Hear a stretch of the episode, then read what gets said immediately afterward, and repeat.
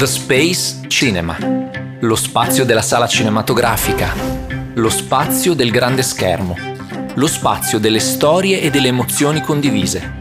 Le luci si abbassano mentre una voce vi ricorda di spegnere i cellulari. Titoli di testa, si comincia. Io sono Giorgio Viaro e questo è Lost in the Space, storie di cinema.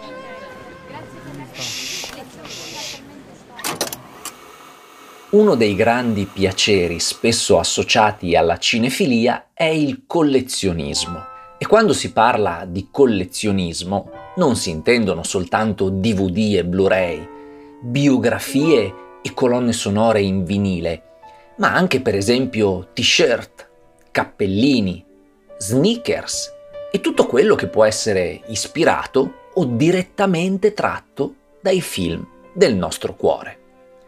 Per esempio, c'è chi colleziona gli orologi, indossati dai personaggi di culto, dagli Omega Seamaster di 007, per i quali c'è bisogno però di una certa disponibilità economica, visto che gli ultimi modelli viaggiano attorno ai 9.000 euro, fino al mitico Casio F100 indossato da Sigourney Weaver in Alien, che è decisamente più economico e alla portata di tutte le tasche.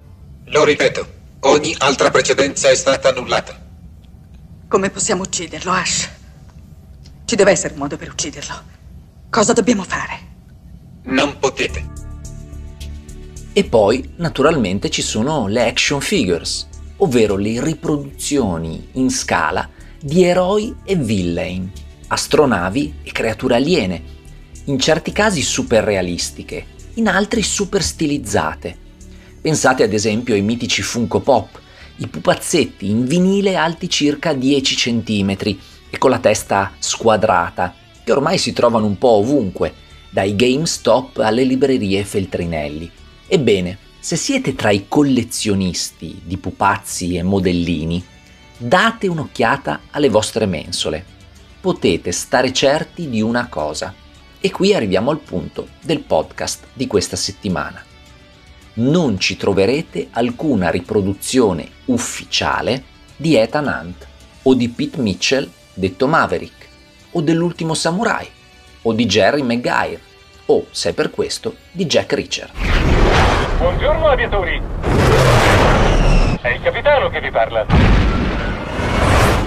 L'avrete capito, stiamo parlando dei personaggi di culto di Tom Cruise e di una singolarissima e probabilmente unica clausola che l'attore fa da sempre inserire nei suoi contratti cinematografici, ovvero che la sua immagine in relazione ai personaggi che interpreta non venga sfruttata per creare action figure, videogiochi o qualsiasi altro tipo di merchandise. Merchandise che dunque, se circola in commercio e vi è capitato di vedere in giro, in Italia o all'estero, è sempre non ufficiale. E considerata la popolarità di Tom e dei suoi film, pensate alla montagna di denaro a cui sta rinunciando. C'è chi dice che la scelta sia legata alla sua adesione a Scientology, ma la cosa non ha mai trovato un riscontro. Di sicuro c'è soltanto che si tratta di una delle clausole contrattuali più strane in uno dei settori, quello appunto dei contratti delle star, che già di per sé sono tra i più folli del mondo del cinema. Volete qualche altro esempio? Soprimi dei soldi! Soprimi dei soldi! Beh, innanzitutto, se da fuori avete la percezione che ci sia tutta una porzione di attori hollywoodiani che è piuttosto viziata, avete perfettamente ragione. In cima alla lista dei capricci contrattuali possiamo mettere ad esempio quelli di Samuel Jackson, che pretende di poter giocare a golf su qualsiasi set si trovi durante la lavorazione del film. E se vi state chiedendo se questo vale anche per i film Marvel in cui interpreta Nick Fury, ebbene sì, vale e come anche per quelli.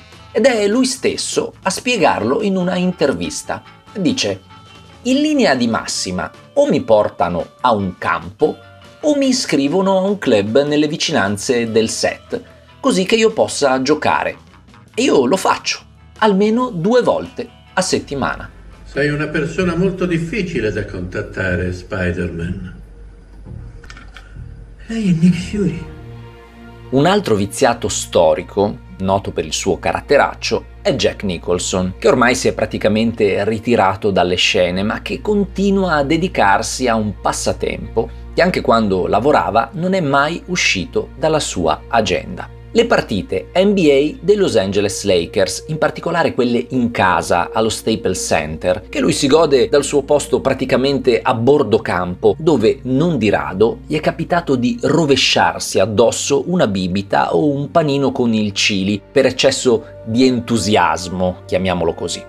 Nicholson si perde di rado una partita ormai dagli anni 70 ed è la ragione per cui, durante la stagione del basket, ha sempre cercato di girare i suoi film a Los Angeles, mettendo comunque nero su bianco nei contratti che durante i match dei Lakers avrebbe dovuto essere libero da impegni ma anche nel 1987, quando si trovò a girare Ironweed a New York, nel pieno di una stagione clamorosa che si concluse con la vittoria alle finals dei Lakers sui Celtics, Nicholson riuscì a non perdersi una partita, facendo su e giù tra costa est e costa ovest. Che ci facciamo qui, grande capo? Che ci facciamo qui noi due in questo posto di merda? Sempre tra i capricciosi, e forse qui uno se lo aspetterebbe un po' di meno, va annoverato George Clooney. La questione in questo caso va un minimo introdotta perché riguarda il tema generale degli alloggi delle star durante le riprese nei grandi studi di posa come quelli di Warner e Universal. La norma è che tutti gli attori principali abbiano a loro disposizione il cosiddetto trailer, una specie di camper di piccola casa su ruote dove alloggiano e si riposano nelle pause dal set, dove spesso vengono truccati e massaggiati e che sta appena fuori dai teatri di posa nei grandi parcheggi degli studios. Naturalmente più è grossa la star e più questi trailer sono lussuosi e dotati di ogni genere di comfort. Ebbene, quando Clooney girò Gravity di Alfonso Cuaron, pretese che la sua abitazione provvisoria nei Surrey's Shepperton Studios della Warner avesse un'area balneare privata da costruire ad hoc, da zero con una grande vasca idromassaggio, un enorme patio in legno, un campo da basket e un giardino panoramico. Il tutto costò alla Warner, pare, la sciocchezza di 130.000 dollari. Ma il film poi ne incassò 700 milioni e probabilmente nessuno si pentì della scelta. Mettiti comoda, goditi il viaggio. Devi piantare i piedi bene a terra e cominciare a vivere la tua vita. Come sei arrivato qui? Te l'assicuro, è una storia pazzesca. Alla luce di questi esempi sembrano davvero lontani i tempi e moderate le pretese di vecchi gentiluomini inglesi come Roger Moore, che sui set dei suoi 007 si limitava a richiedere e a far mettere nel contratto, naturalmente, alla United Artist che produceva i film di James Bond una fornitura illimitata dei pregiatissimi sigari Montecristo. Grazie, querida. E veniamo a Fast and Furious. È noto che sul set dell'ottava puntata del franchise non corresse buon sangue tra Vin Diesel e Dwayne Johnson, cosa che ha lasciato un certo numero di strascichi e ha fatto sì che l'attore del Re Scorpione non prendesse parte al proseguimento della saga. Quel che forse non è altrettanto noto è che all'origine di alcune di queste divergenze ci fosse la tutela dell'immagine di Duri che i due, e non solo loro, dovevano mantenere attraverso i loro personaggi. Vediamo di essere più specifici.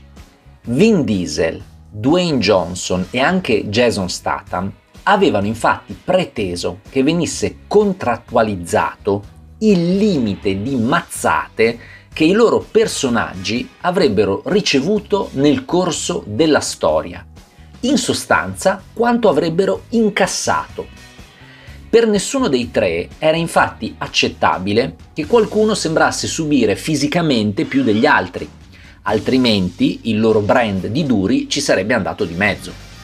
Pare che Diesel avesse addirittura creato un sistema specifico di conteggio delle testate, dei calci e dei pugni subiti da ciascuno, mandando in crisi un po' tutti sul set, e fino a che il produttore del film non lo aveva convinto che le coreografie di lotta erano state studiate apposta per far sì che tutto restasse in equilibrio. Hai fatto un altro sbaglio.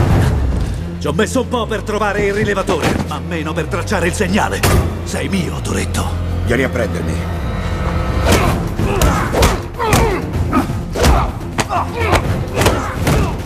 Se ci pensate, è buffo, perché questa faccenda della parità di botte prese non è altro che una versione aggiornata all'action contemporaneo e sotto testosterone del vecchio problema del numero di battute da pronunciare. Al contrario, come nel caso di Steve McQueen e Paul Newman, superstar americane che nel 1974 per il thriller catastrofico L'inferno di cristallo, fecero mettere a contratto che nessuno dei due doveva parlare più dell'altro nell'arco della storia. È un caso, ma ce ne sono tanti altri come questo. Ma naturalmente quello della pari visibilità tra star è un tema che investe moltissimi altri aspetti della realizzazione e quindi della contrattualizzazione di un film, dai nomi e i volti sulla locandina, anche proprio la grandezza dei volti sulla locandina, a quelli nei titoli di testa. Per esempio, quando si vuole ottenere un effetto di assoluta parità in questi ultimi, si fa in modo che il nome dei due protagonisti appaia nello stesso istante, non in sequenza uno prima e uno dopo, e che il nome che compare a destra sia leggermente più in alto di quello che compare a sinistra, così da compensare il fatto che in Occidente siamo abituati a leggere da sinistra a destra, ma dall'alto in basso. Voi dovete essere pazzi.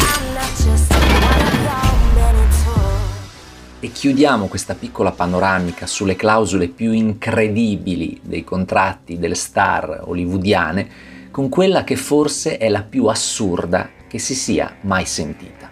E riguarda Sean Connery. Nel 2009 Alan Moore rilascia una intervista su La leggenda degli uomini straordinari, l'ultimo film di Connery prima del ritiro dalle scene. Moore si lamenta in generale di come funziona Hollywood e delle pretese che hanno le grosse star, ma in particolare si concentra su un dettaglio particolarmente bizzarro del contratto di Connery, che aveva fatto schizzare il budget del film tratto dal suo fumetto.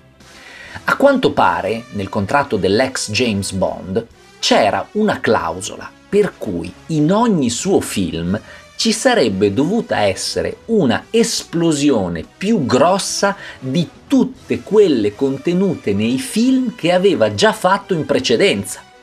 E visto che ad esempio in The Rock aveva fatto saltare in aria un'isola, ora pretendeva che nella leggenda degli uomini straordinari, sono parole di Moore, esplodesse Venezia o qualcosa del genere.